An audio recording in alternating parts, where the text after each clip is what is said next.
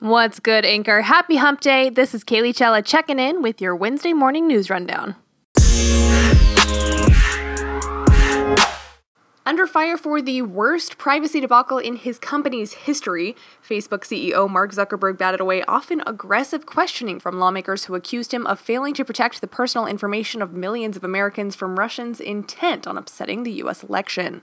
During some five hours of Senate questioning on Tuesday, Zuckerberg apologized several times for Facebook failures, disclosed that his company was quote unquote working with special counsel Robert Mueller in the federal probe of Russian election interference, and said it was working hard to change its own operations after the harvesting of users' private data by a data mining company affiliated with Donald Trump's campaign.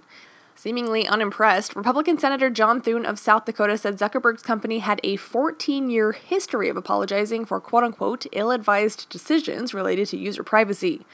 Thune asked, quote, How is today's apology different? Zuckerberg replied, quote, We have made a lot of mistakes in running the company. He said that Facebook must work harder at ensuring the tools it creates are used in good and healthy ways. The controversy has brought a flood of bad publicity and sent the company's stock value plunging, but Zuckerberg seemed to achieve a measure of success in countering that. Facebook shares surged 4.5% for the day, the biggest gain in two years. In all, he skated largely unharmed through his first day of congressional testimony. He'll face House questioners today. The Associated Press reports that President Trump was so incensed by the FBI's raid of his personal attorney's office and hotel room that he's privately pondered firing Deputy Attorney General Rod Rosenstein and publicly mused about ousting special counsel Robert Mueller. The raid, in which agents seized Michael Cohen's records on topics including a $130,000 payment to a porn actress who alleges she had sex with Trump, left the president more angry than advisors had seen him in weeks, according to five people familiar with the president's views but not authorized to discuss them publicly. Trump tweeted Tuesday that, quote, attorney client privilege is dead. Nervous White House aides expressed new fears about the president's unpredictability in the face of the Cohen raid, which he viewed as an assault on a longtime defender and a sign that Mueller's probe into potential ties between Russia and the Trump campaign was quote unquote going too far. Trump also announced Tuesday that he was canceling plans to attend the Summit of the Americas over the weekend, as well as an overnight visit to Colombia.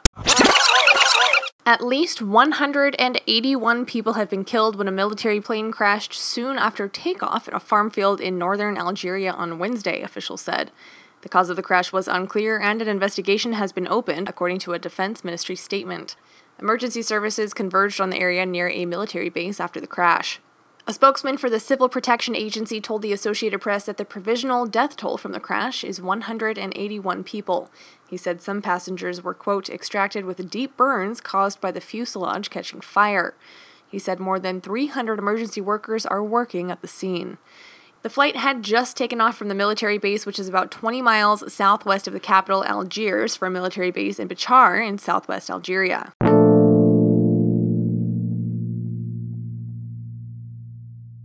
Teachers will be wearing red shirts and walking arm in arm at around a thousand schools across Arizona to show solidarity in their demand for higher salaries. Wednesday's walk ins are part of a grassroots movement pushing for a 20% raise and more than $1 billion in new education funding.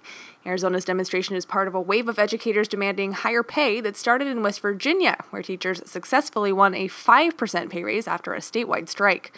Oklahoma teachers have walked out in protest over education funding, and Kentucky educators called in a sick to protest pension reform. Arizona Educators United has mobilized teachers and supporters across the state through their hashtag Red for Ed campaign. In addition to a 20% pay bump, they're seeking increased pay for support professionals, a permanent raise structure, and a freeze on corporate tax cuts until per pupil spending reaches the national average. So far, Governor Doug Ducey and the Republican controlled legislature haven't budged to the group's demands. The governor has stuck by his proposal for a 1% increase this year, while pledging that other fund hikes will come down the road. The Associated Press reports that actor TJ Miller called 911 to falsely claim that a woman he got into an argument with over loud cell phone conversations on a train had a bomb in her luggage, federal prosecutors said Tuesday.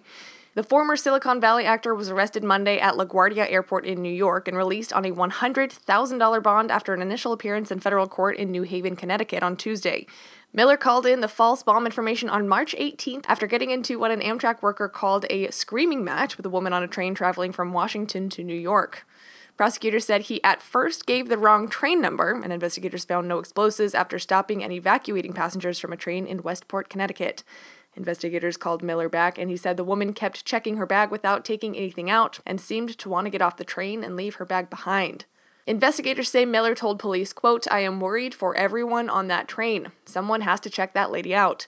They stopped and removed passengers from the correct train and also didn't find any explosives. Miller was no longer on the train because he was removed in New York by Amtrak staff who suspected he was drunk after having multiple alcoholic beverages. Miller faces up to five years in prison if convicted. That's all I've got for you for now. To stay up to date on all things news, make sure you follow us on Twitter at Anchor and at Cailley Chella. That's at C A I L L E Y Chella. Cailley Chella, checking out.